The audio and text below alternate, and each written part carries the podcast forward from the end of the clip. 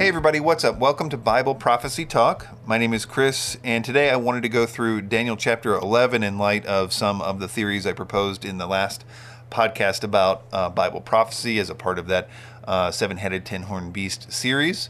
Uh, just a quick recap the idea that I sort of landed on was that it probably is more like the traditional view, namely in, in Daniel chapter 7, those four beasts the lion, the leopard, the uh, diverse beasts, and the bear. What did I miss? The bear there. Um, are Babylon, Medo Persia, Greece, and Rome. And that Rome is a two staged empire with the 10 horns on its heads being a future 10 nation situation of some kind in which the Antichrist comes out of that. He comes after them, it says, and he subdues, or uh, somehow, whatever that means, he subdues three of those horns. Although we know that it doesn't mean that he takes away three of those horns. They still we're interpreted that those horns are interpreted as kings in that chapter, and there those ten kings are mentioned in the book of Revelation, specifically given kind of a biography in, in Revelation 17, in which we're told that they not only exist in the end times, they exist all the way to the very end. They go to war with the returning Christ at Armageddon on behalf of the Antichrist. So they're very loyal. It does say that they they are in one mind and that they give their authority to the beast. They um, they are subservient to him to the very end. So his subduing of the three kings is not a and, and of course the, the wording there in Daniel 7 is extremely ambiguous. No, people don't really know what to do with that word. He subdues three of them. Uh, they got all kinds of different translations for it.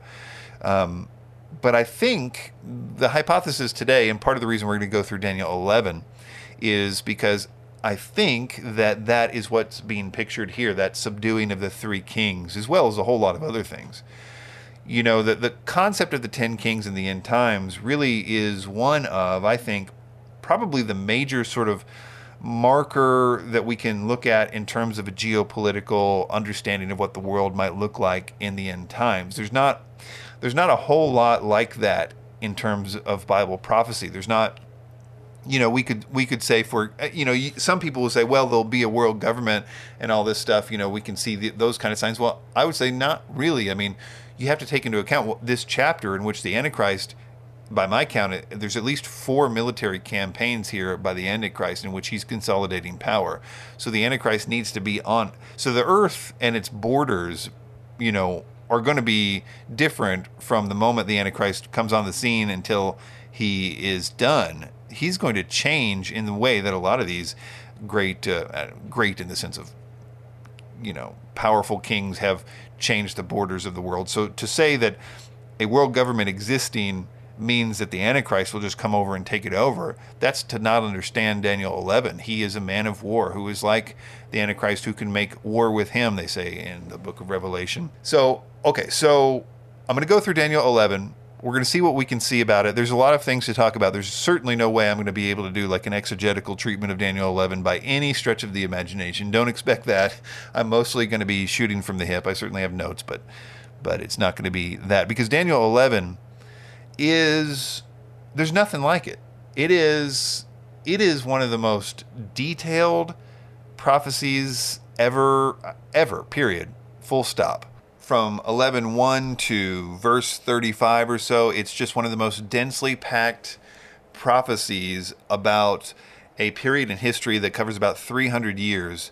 And it's just so intense. I mean, every line is packed with something that happened. Every pivot of history during that 300 or so year period, this thing happened and this thing. Well, I guess you could go further than 300 years if you count the first couple verses, but we'll talk about that in a minute. The main period that I'm talking about is sometimes called the Wars of the Successors. That is Alexander the Great's successors, the four generals that uh, his kingdom was sort of divided uh, amongst and the wars of his, the, his, successors are sometimes called the wars of the Diadochi. The descendants of those four original generals battle it out, trying to, you know, really actually the battles kind of end up being between two of the main ones. That is uh, Ptolemy and, and the Ptolemaic dynasty and the Seleucid dynasty. The Ptolemaic being sort of Egypt and the Seleucid and some North African countries as well. And the North uh, king of the north is the Seleucid dynasty, which is what we might think of as like part of uh, Turkey and a lot of the lands to the east, you know, uh, Babylon and Iran and that kind of thing. But they were battling mainly the king of the north and the south were the ones that ended up being the, the stars of this 35 or so verses or so. And it's just intrigue and it's deception and it's wars and it's this battle and this failed battle and this uh, political marriage and weird meeting that just falls apart. It's, it's all these just intricate details that are also completely true in history.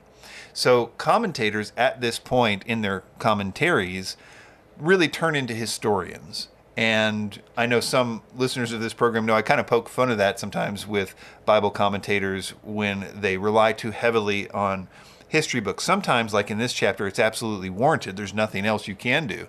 It, this is so dense of a prophecy. There's nothing to talk about except for how that was fulfilled in history, which it was.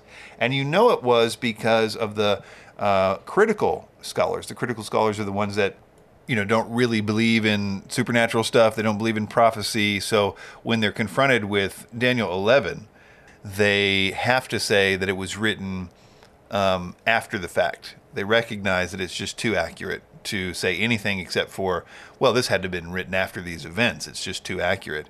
And it's interesting that they date this uh, who, this chapter based entirely on that because as we're going to see around verse 36, this becomes about not Antiochus, which is a descendant of one of these generals uh, many years later, uh, but about the Antichrist in the end times. So the events that follow verse 36 don't apply to anything in history. So these common, these critical scholars who, on the one hand, say, well, this was written after the fact, and then all of a sudden he's talking about things that definitely didn't happen in history. So they say, well, that's when it w- must have been written. So that's around the Maccabean revolt, sort of intertestamental period. They say it must have been written there, and then this author just sort of started guessing about the future after that, uh, because it still remains that same kind of intricate. Then this thing happened, and then this thing happened, and then this thing happened. But now it's talking about events that haven't happened yet.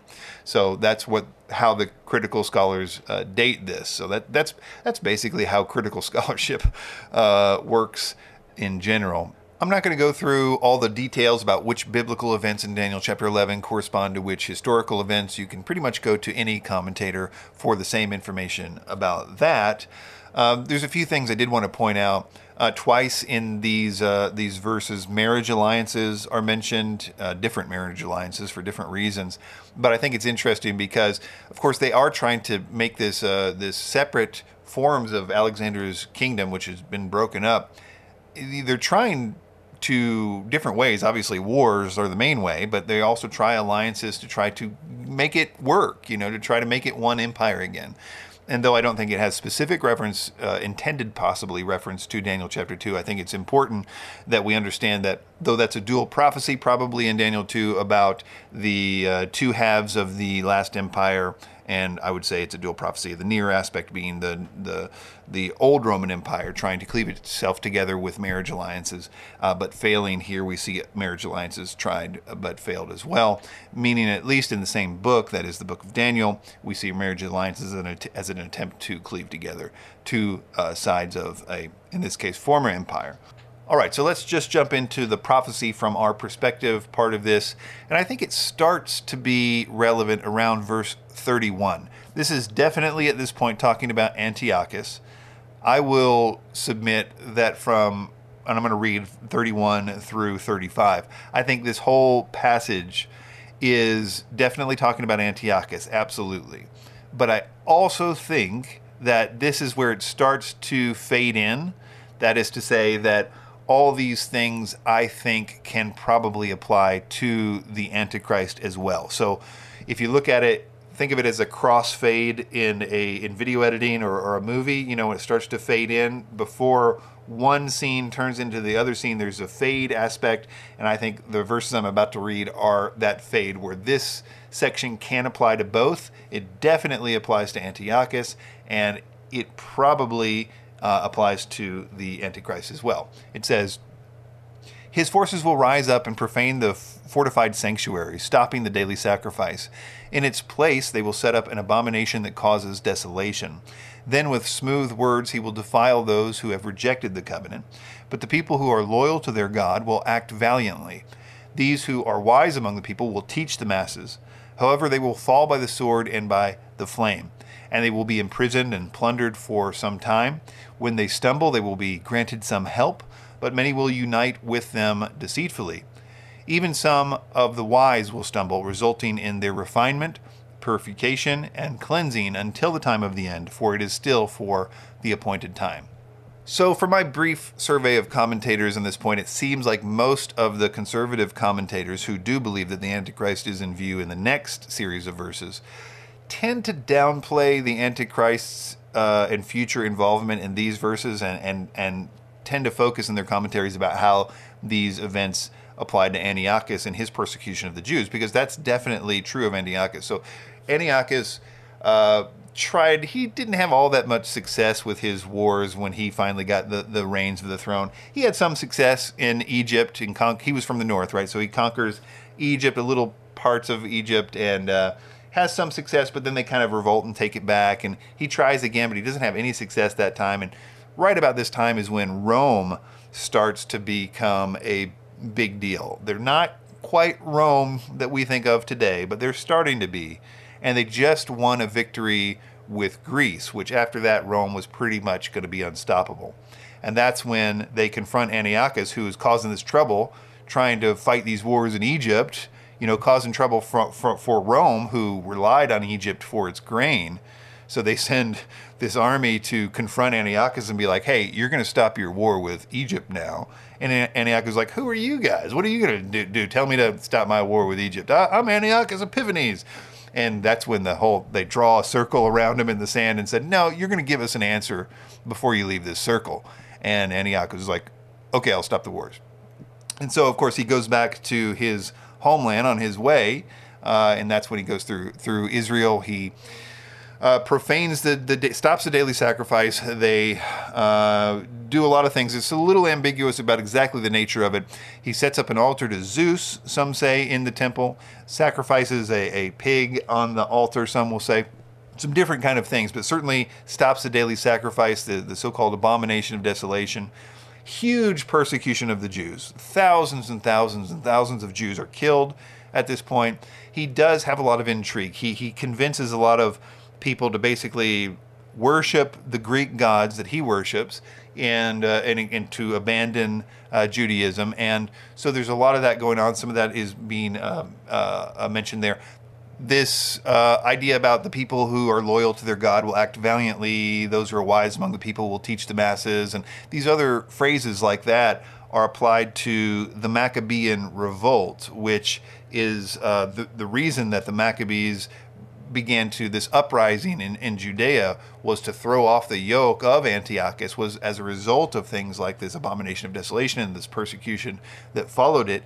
And so a lot of commentators go through the intricate details about they were given some help here and they were imprisoned and plundered. So it, it applies, and a lot of the information that we have about that is from the uh, book of the the the first and second Maccabees. Um, so that's interesting. But as I say, I think that this does apply to that. But I do think that this also applies to the persecution that will happen after the future version of the abomination of desolation in the end times. Um, so again, so verse 36. Then the king will do as he pleases. He will exalt and magnify himself above every deity, and he will utter presumptuous things against the God of gods. He will succeed until the time of wrath is completed. For what has been decreed must occur. He will not respect the God of his fathers, not even the God loved by women. He will not respect any God. He will elevate himself above them all.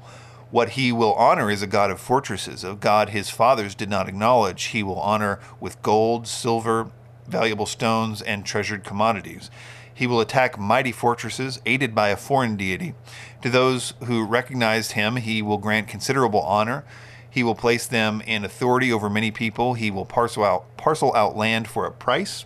At the time of the end, the king of the south will attack him. Then the king of the north will storm against him with chariots, horsemen, and a large armada of ships.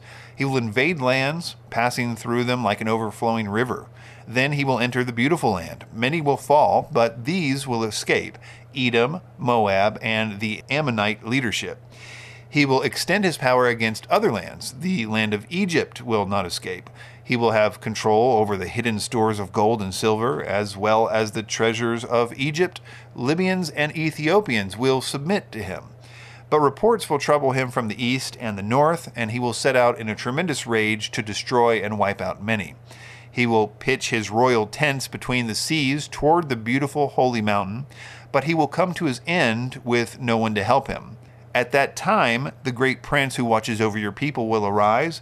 There will be a time of distress unlike any from the nation's beginning up until that time. At that time, your people and all those names found written in the book will escape. Many who have slept in the dust of the ground will awake, some to everlasting life, and others to shame and everlasting abhorrence. In case you're wondering, I read a little bit into Daniel chapter 12 there because they are connected by that phrase, at that time, Michael, the great prince, etc.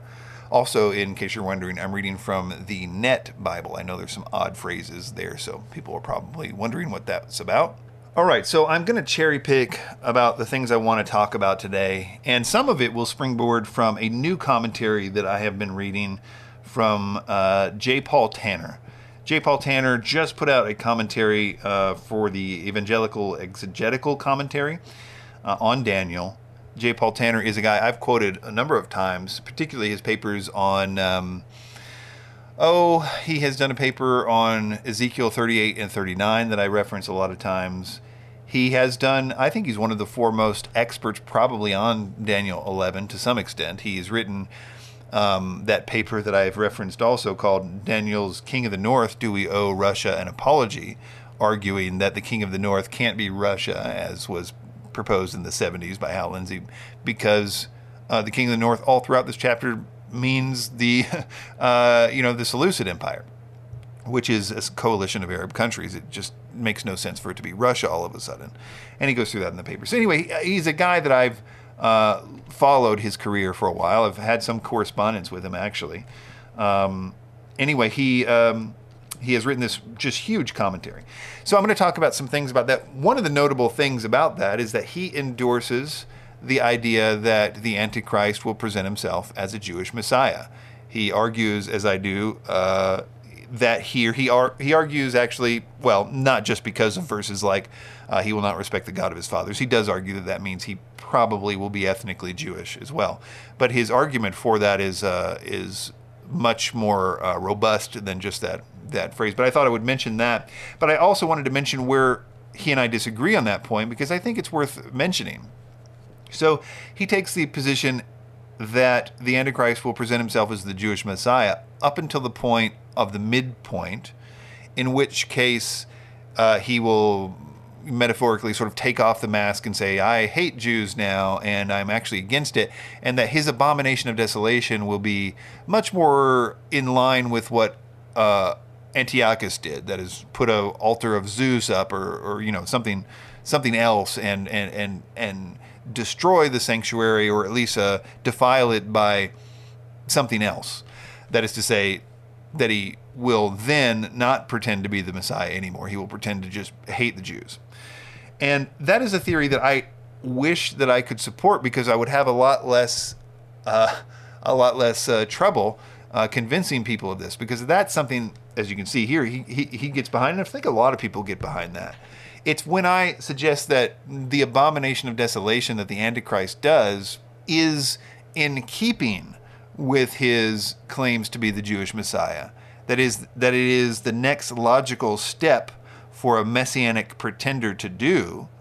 That is to say, do the things that Paul says he will do. Sit in the temple, declaring himself to be God, is the thing that the Messiah, Jesus, will do in the millennial kingdom and, and presumably the eternal kingdom in, in the in the New Jerusalem as well.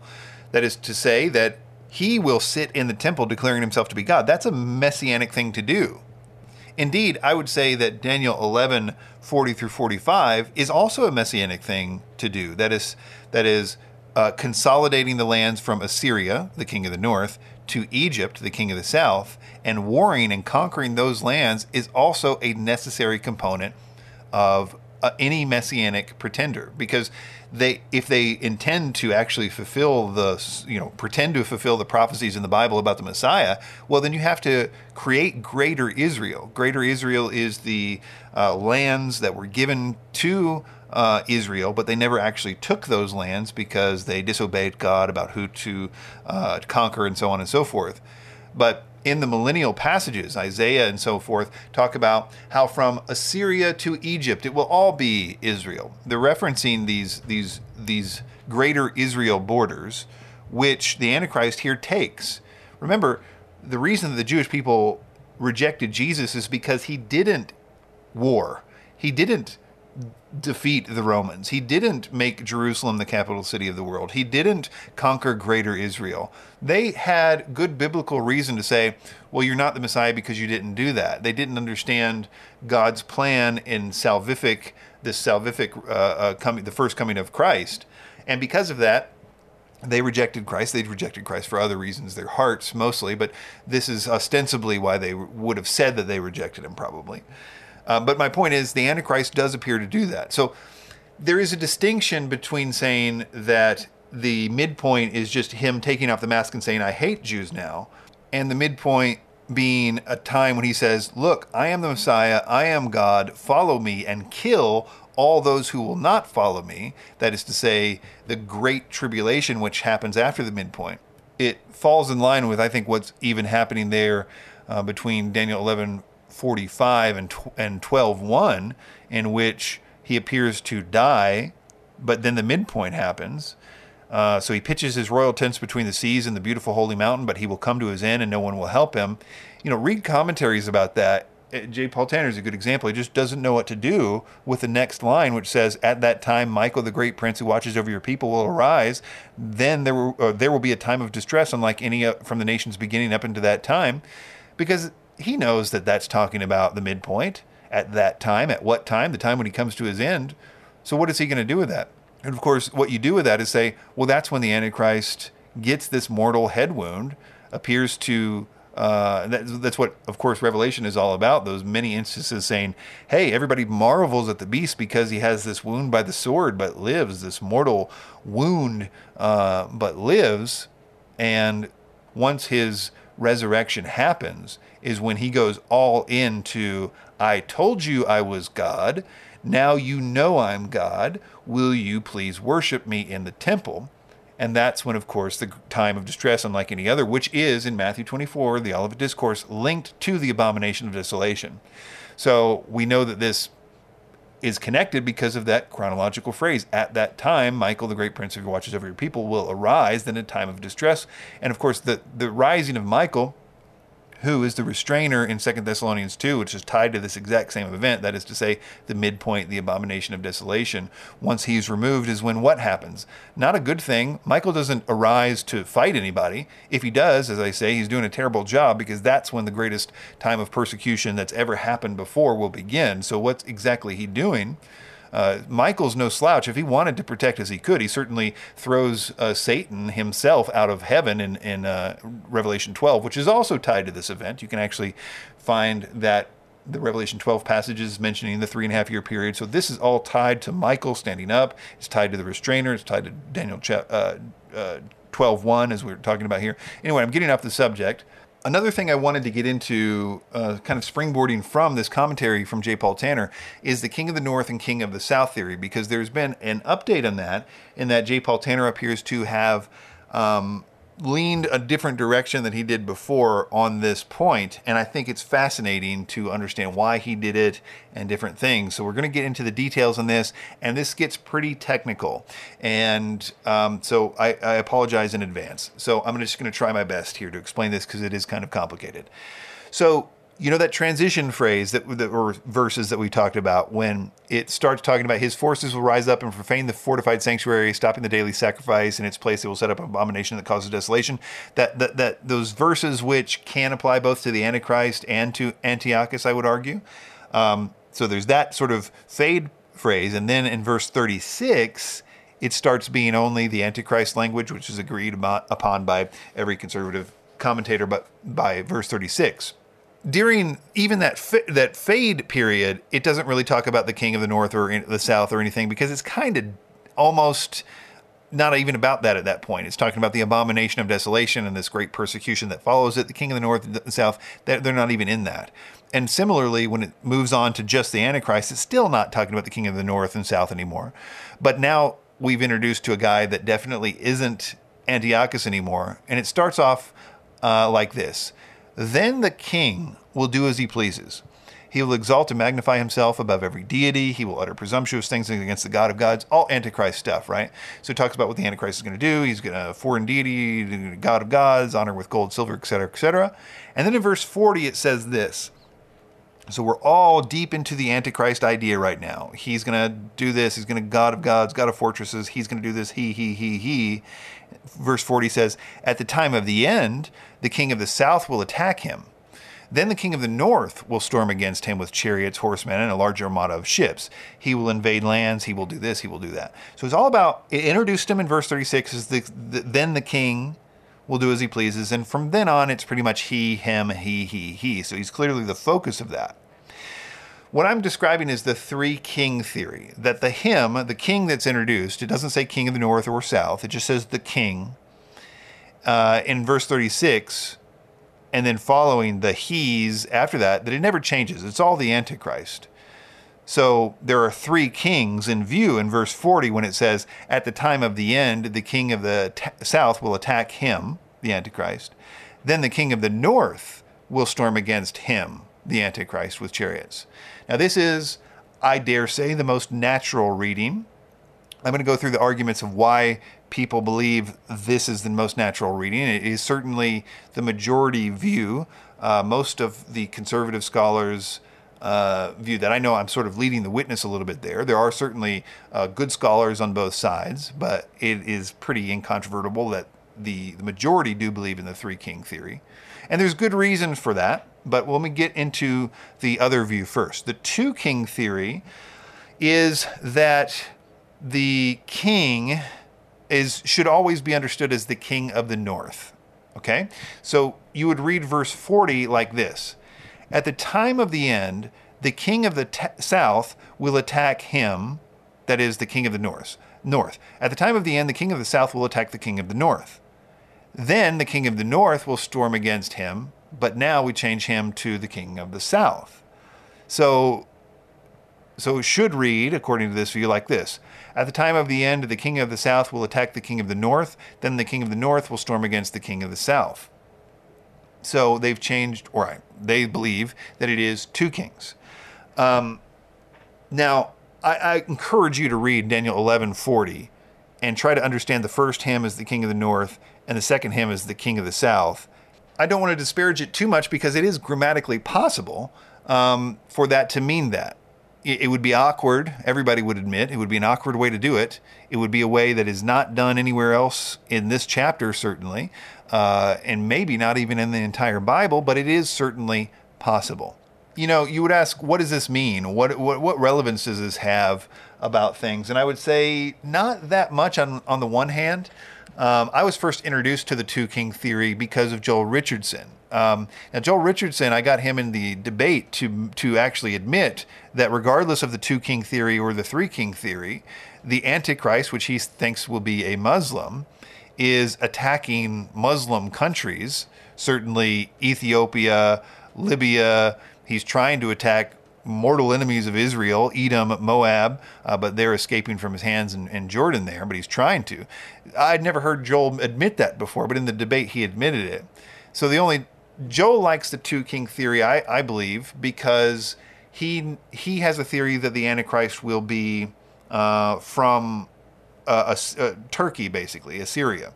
Uh, so, in his view, he kind of needs the Antichrist to be the king of the north. As we're going to look at, I'm going to look at J. Paul Tanner's arguments because J. Paul Tanner sort of has shifted his uh, ideas about this, and I think it helps to show why people believe what they do about this because I would argue that the two king theory is all about presuppositions. All the pro arguments for the two king theories are stuff that people you know, think should be true about the Bible. All the arguments for the three king theory are arguments, things that you would argue in any other context. So let me show you what I mean. And these are uh, straight from J. Paul Tanner's uh, uh, commentary.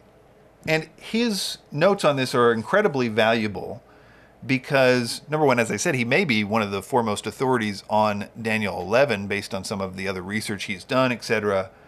But it's also important because he is now, I think he said, um, you know, he now thinks he's however, the arguments uh, he's leaning more towards the two king theory now, which is the the theory that I don't hold, right? So he's leaning that way, he says in this commentary now, and he and and he used to and has written about the pros for the three king theory before. Okay, so in this commentary, he gives a pros and cons list that you can really sink your teeth into because here's a guy that doesn't want to disparage the fact that he used to believe the three king theory, which I don't agree with, which I do agree with, but now he believes the two king theory, which, or leans that way anyway, he says. Um, so he's going to give a pretty detailed pros and cons list. This is not going to be a pros and cons list that uh, is uh, hiding the, the, the truth in any way, shape, or form, because he wants to give a really good reason why he used to believe it and why he believes it now. So it's basically perfect for trying to figure out which one is really right. So he says, and these are all his pros for the three king theory. He says the way in which the kings are introduced when in conflict, uh, I should just read it here. The way in which the kings of the north and the south are introduced in verses 11 and 25 when in conflict with one another is distinct from the way they are referred to in verse 40. In the earlier verses, the wording is clear as to who is invading who and who is being attacked without any kind of ambiguity that we find in verse 40. So he's basically saying, there's just nothing like this. Why, why would it say it with this kind of ambiguity if it just means that the king of the sword, you know, the, several, several times these wars. I mean, this whole chapter, you know, 30 some odd verses of the king of the north and the south doing one thing or another to each, each other. Uh, I should read just a couple of these verses so you get the context. Let me just pull out some things here. The king of the north will advance against the empire of the king of the south. The king of the north will be enraged and march out to fight against the king of the north, or the king of the south will be enraged and march out to fight out the king of the north. Um, when the army is taken away, the king of the south will become arrogant. He, it always mentions them with their titles. The king of the north did this, and etc. Uh, he continues. Uh, his second reason is if the author intended the king in verse 36 to mean the king of the north, it's quite remarkable that the text identified him only as the king and not to be the not the fuller descript, uh, uh, designation. In the earlier part of the chapter, tracing the hostilities between the Ptolemies and the Seleucids, verses 5 through 35, the word king is mentioned 14 times. Everywhere else, the king is always specified as either the king of the north or the king of the south, except verse 27, which refers to both kings. The shortened reference, the king, in verse 36 is quite eye catching and it stands in sharp contrast with the full title of the king of the north found in verse 40, almost suggesting that these might be two different persons. I would say it like this if you understand that there is a jump forward in time exactly. Like was introduced a few chapters earlier in Daniel 9:27 about the 70th week prophecy which starts off he will confirm a covenant with many for one week but in the middle of the week he will bring a sacrifice and offerings to a halt. Literally talking about the same thing. Read commentaries about that verse. No one has any idea where this he comes from the critical scholars have a field day with it because he doesn't apply to anything. It just pops out of nowhere, and all of a sudden we're talking about this thing that this abomination of desolation uh, midway through the 70th week of Daniel, and this he confirms the covenant. Where did the he come from? Well, isn't it interesting that in Daniel chapter 11 it's the same problem at the exact same point? The abomination of desolation event is when this king and the he shows up to do his thing. So if you understand that point, then this is a completely natural reading. That is, to, and of course, J. Paul Tanner understands that point as well. My point is that if you understand that a similar thing, as in Daniel nine twenty seven, can happen, that all of a sudden we are the the Antichrist kind of pops up out of nowhere, and now we're talking about the Antichrist, not anybody else but the Antichrist. Then the grammar naturally follows. So there's two people that don't like this. The first people are the critical scholars that want this to still be about the king of the north and king of the south. That's where this, I think, kind of came from, where they don't see this as a future thing. So they had to find out a way to make the he be the king of the south and trade that he over here for the king of the north to make that happen. I think people like Joel Richardson do it for for another reason. That is to say, they want the king of the north to be, um, uh, uh, uh, you know, the Antichrist, and, and for him to be a Muslim and that and that kind of thing. So there's different reasons people do it, but I think that the summation of the arguments here is that these are good arguments. That it would be unprecedented. It would be an unprecedented way to talk about this. Uh, if the uh, if it wasn't true. So let's look at J. Paul Tanner's arguments for the pro two king theory now. He says first, Antiochus, the type of the Antichrist, was portrayed as the king of the north in verses 21 through 35, and one would logically expect the antitype, the Antichrist, to be cast in the same mold rather than be found fighting against an unknown king of the north. So he's saying since Antiochus was a type of the Antichrist, or is a type of the Antichrist, and Antiochus is the king of the north, when the Antichrist now fully transitions to talking about the Antichrist, he should just be the king of the north too. And there's some logic to that, of course, but it also presumes, and I think he does that with some of these other pros too. He's he's very set that um, the rest of these wars of the Antichrist, the time of the end, the king of the south will attack him, the king of the north will storm against him, the chariots and horsemen, the beautiful land and Ammon, and all this stuff that happens in the end times, that everybody knows happens in the end times, is essentially sort of a thematic conclusion to the wars of the Diadochi. In other words, he wants to kind of wrap it up in a bow and have the king of the north and south sort of fi- finalize it all up. That's why we were talking about it in the first place. As opposed to, I would argue, well, no, this is a different thing. This is now that we've transitioned to the Antichrist and talking about events in the end times, though they might be similar in sort of vague geographical areas, we're not talking about the Seleucid Empire and the Ptolemaic Empire anymore. And we're not talking about the exact same geographical areas. And we're not, and you can't copy and paste Antiochus on the Antichrist just because he's a type. Um, that's essentially Joel Richardson's main argument for his Islamic Antichrist, too. That is to say, something like Antiochus was a type of Antichrist, and Antiochus was, although he was a Greek, uh, he or you know came from his, his, the king of the north is essentially Assyria, so therefore the Antichrist will come from from Syria. And I would argue, and have argued in my book, uh, the Islamic Antichrist debunked. Of course, he's got other arguments, all of which I talk about in that book, but. Um, but I argue against that particular theory, saying you can't, that's not how types work. You just don't get to say that, well, the king of Babylon in, Isaiah and Ezekiel, the king of Tyre, those are obvious types of Antichrist too.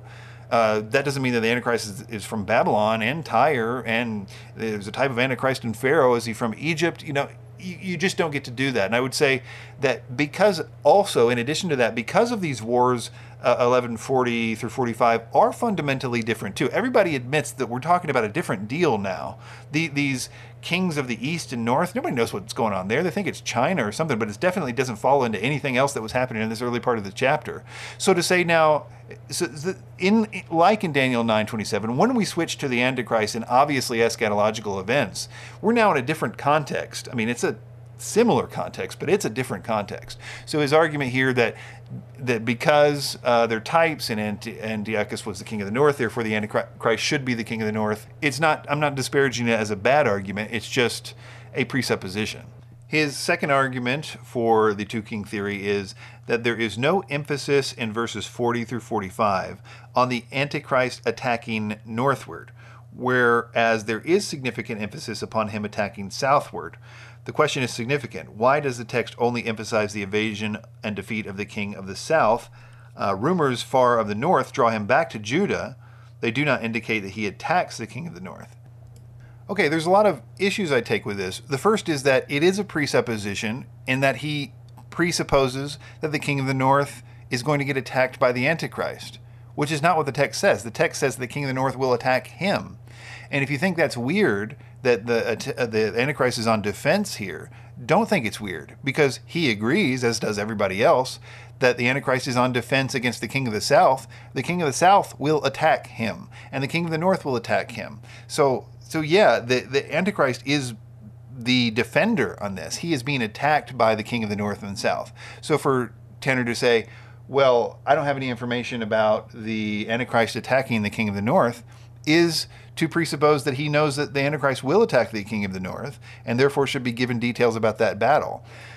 Additionally, it, I think it does give some information about the king of the north situation when it concludes the king of the north will storm against him with chariots, horsemen, and a large armada of ships. I mean, this isn't a, a, hugely long section, and for not a hugely long section, that's a pretty good amount of detail. I'm not sure how much more you would need. But probably more to the point, the reason I don't consider this a good argument is because of the structure and the way that it talks about which areas the Antichrist is attacking in this chapter. Let me try to explain this. It's a little bit complicated. So I'm just going to read it. At the time of the end, the king of the south will attack him. Then the king of the north will storm against him with chariots, horsemen, and a large armada of ships. He will invade lands, passing through them like an overflowing river.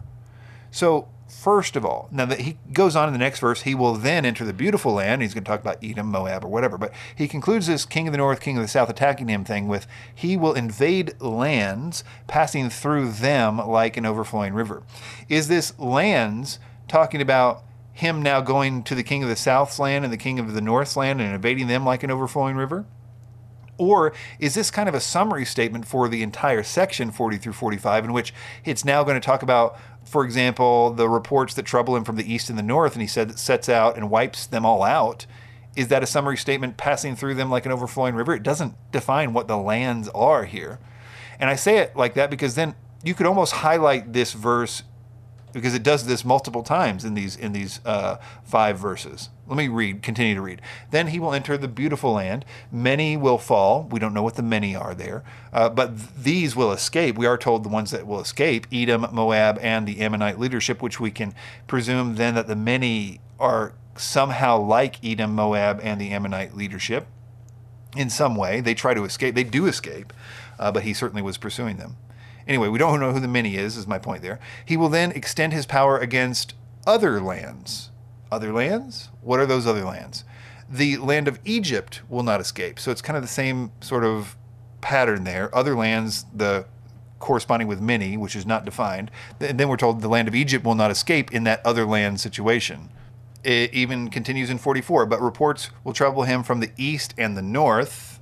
He will set out in a tremendous rage to destroy and wipe out many.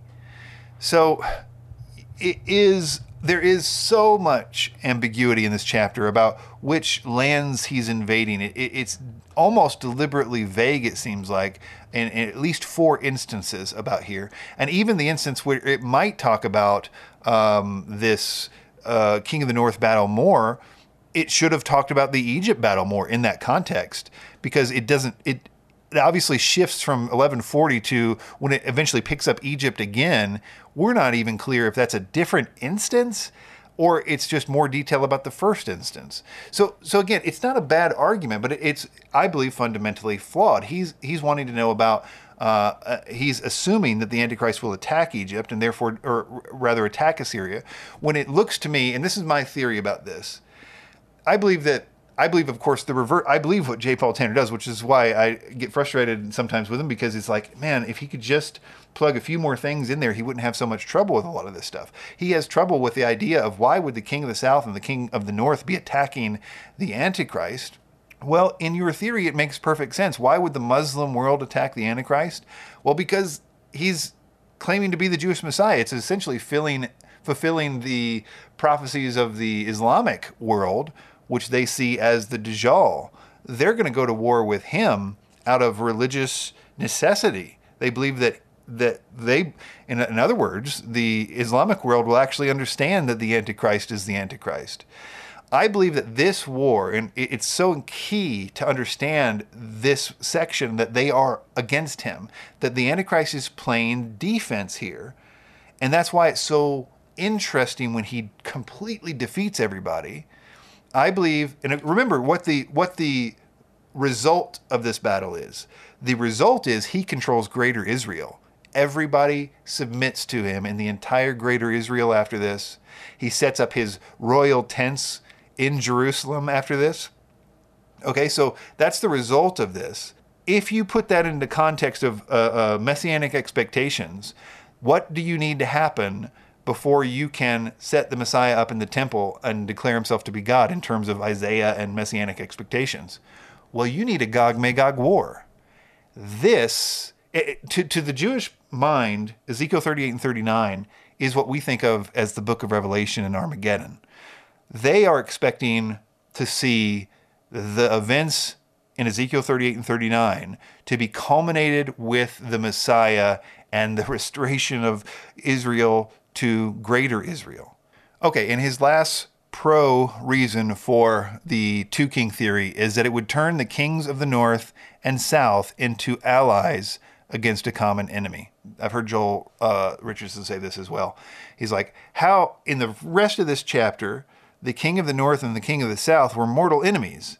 So now they're both attacking the Antichrist. Again, it's just a, such a blatant presupposition that they think in the end times they know how it's all going to go because of their other theories that they can't imagine the Muslim world attacking the Antichrist because, in their view, it's not going to do that. But more to the point with J. Paul Tanner, I think probably to be fair with Richardson too, is that in the earlier part of this chapter, the king of the north and the king of the south were battling. So now all of a sudden they're not battling and they're, you know, friends all of a sudden. And he concludes this. It's not really a point, but it, he says, he says, especially the emphasis in the text upon the pursuit and defeat of the, the king of the south would be the final would be the final war between the kings of the north and south, a struggle traced throughout the chapter, but now climaxed with the Antichrist himself as the final king of the north. So that's what I mean by he, he wants, his main reason is that he's presupposing this chapter has at its core a story of a king of the north and king of the south, and it, it should have a nice ending wrapped in a bow in which one of them wins out, um, as opposed to just a transition into now a future prophecy in which events are not based about the Ptolemies or the whatever. It doesn't need to uh, resolve itself and, and have a nice theme. All right, so to the final point of this podcast is about the potential for seeing what the map might look like in the end times. And this is combined, and I think it works well with what I described in the previous podcast, which is to say that, like the Roman Empire, was the first and only empire to control the entire Mediterranean. You know, think of that today. It's Spain, it's France, it's Germany, it's Italy, it's Egypt, it's Libya, it's uh, whatever the West African countries are now. But anyway, they, they controlled that whole that whole area, Israel and, and, and everything else. In the same way, that will be the picture of the final Antichrist empire. That will be his revived Roman Empire in a sense. Um, and I believe that while I don't know how many nations right now are bordering that, it's probably close to 10, depending on how many, many you count over there in Israel and, and, and Lebanon and that kind of thing. But I'm proposing that there will be 10 nations, basically the same amount, bordering that uh, Mediterranean, and that these wars of the Antichrist, with his somehow ability, he's going to have something to do with war. I, I mean, it says, Who can make war with the beast? There is something that he does that is just different with regard to warfare. In this uh, chapter, it does make mention of his martial abilities as god of fortresses. So it's a thread that you can follow pretty easily. We certainly know he is a victorious warlord and he conquers a lot of nations. So that is you know, people ask, well, is so and so the Antichrist or so and so? I can't say anybody's Antichrist unless I'm seeing some serious conquest of territories. And we're actually given the names of the territories here. So to me, you know, the only way you could get around saying, well, so and so is the Antichrist, he just hasn't conquered these nations yet, is to say that this is all a picture of stuff that happens like after the midpoint. So we should expect, you know, some quote unquote peace agreement or whatever beforehand. And I would submit that this quote unquote peace agreement, which is not a, necessarily a peace agreement, it is a covenant made with many, which necessarily starts the daily sacrifices. That's what Daniel 9:27 is saying. The sacrifices get stopped at the midpoint; they start at the beginning it's that event which is going to be so triggering to the Muslim world, which is going to cause the king of the south and king of the north to attack him. He's going to be able to play the victim. He's going to act like it's Gog Magog. He's going to restore all the lands uh, that was supposed to be given to Israel in, in, in apparent fulfillment of the uh, messianic prophesy, prophecies about Assyria and Egypt and how Israel will be extended its borders, and Gog Magog, obviously. And all that is on the run up to the midpoint. In other words, this is the first thing that we're going to notice. And I don't think this 10 nation confederacy necessarily exists before these wars. I mean, a necessarily important part of wars is that borders change, especially wars in which there's an incredibly victorious warlord that can do anything that he wants to. you're going to see some borders change and some countries fall uh, after that. But the net result of that, I believe, is 10 kings. And it may and it probably is 10 kings to start with because I think you can make a case from Daniel 7 that they exist in some form before he arrives as the little horn. But he does subdue three of them. And I think verse well, let's say 42 and 43 of this chapter are interesting in that regard. He says, it says, he will extend his power against other lands. The land of Egypt will not escape. He will have control over the hidden stores of gold and silver, as well as the treasures of Egypt. So he continues to talk about Egypt there. We're talking about Egypt, and he's going to have control, I mean, over the gold and silver and their hidden treasures. So it sounds like he's got Egypt in his hand, right? In his attack, uh, he just totally subdues Egypt for sure. You know that because he's got control of their gold and silver and all the treasures. Uh, then the next line Libyans and Ethiopians will submit to him. Now, this submission is an interesting uh, word. Some verses say follow at his train or something like that. The word is something like to do with steps or walking. If I remember right, it basically is like a, a processional walk that you would do when you conquer somebody. It has to do with submission. Um, it's an interesting concept that's not found too many other places. But basically, I think it kind of ties in to this weird concept of submission that's not fully defined, to the other weird concept of def- submission that's not really defined in Daniel 7, in which it's talking about the subdued or uh, uh, three kings. There's three of them here. They're being subdued uh, or submitted in this case.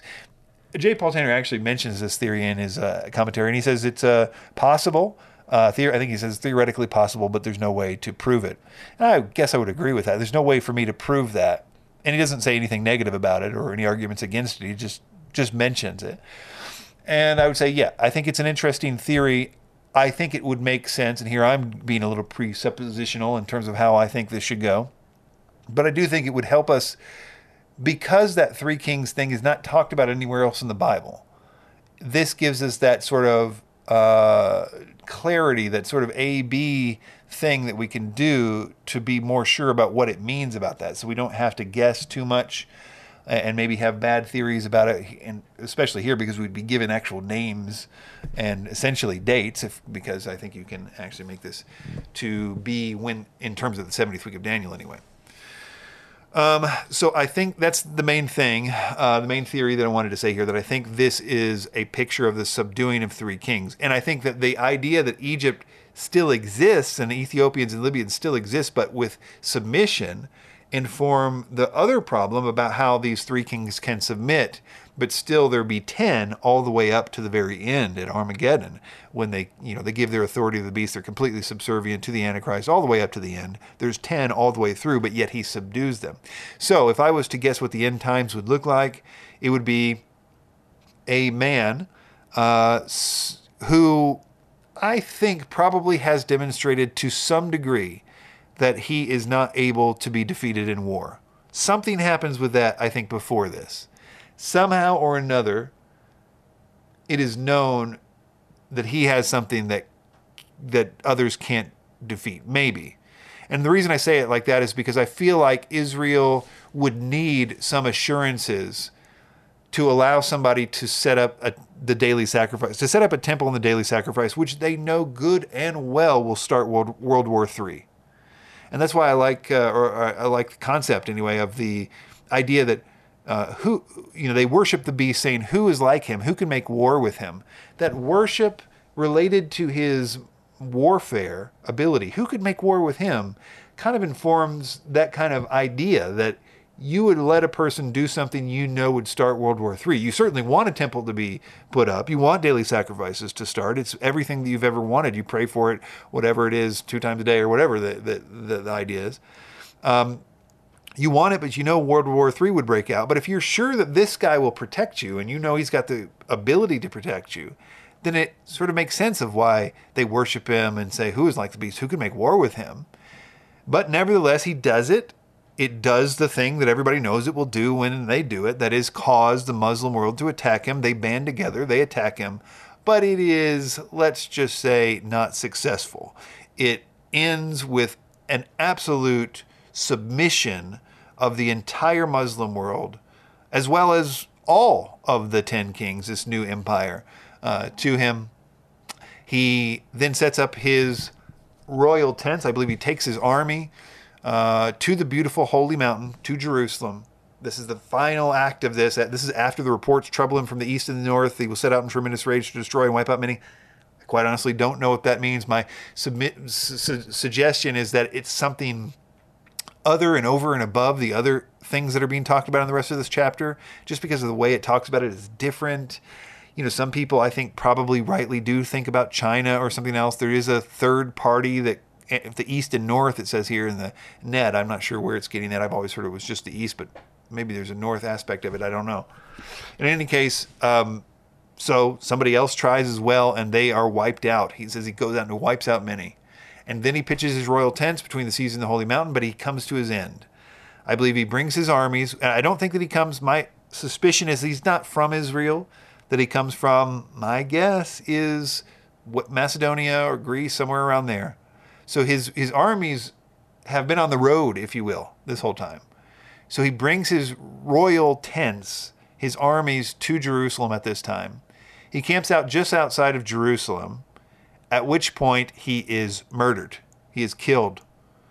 He then raises from the dead and then just walks to the temple that he helped build three and a half years earlier.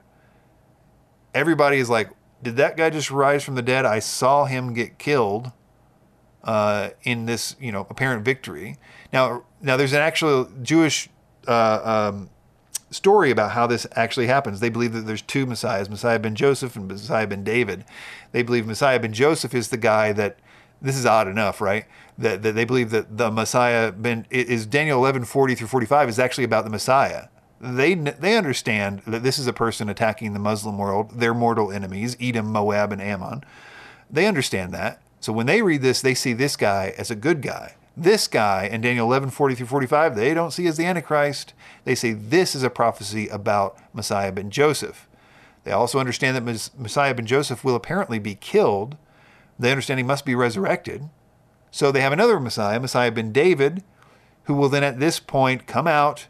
He will resurrect Messiah ben Joseph, and then the beginning of the extirpation of those who do not uh, or won't follow this, the Messiah. I go through all that in my book, False Christ. I'm not saying that in the same way I don't think anything about Jewish uh, eschatology any more than I think about Islamic eschatology. It's it's man-made. It's from different things. It's people's interpretations of things. I don't put any stock in any of that stuff, uh, and I go through it specifically with regard to Islamic eschatology in my book. Uh, again, all my books are for free on the website BibleProphecyText.com. You can read them all in HTML format. It's nicely put out there. You can copy and paste it and do all kinds of things with it. Anyway, I am rambling. It is now at an hour. Thank you for hanging on if you did. I am impressed if you were able to make it through this. Uh, I think I got everything I wanted to say. Go to the website, And I will see you next time.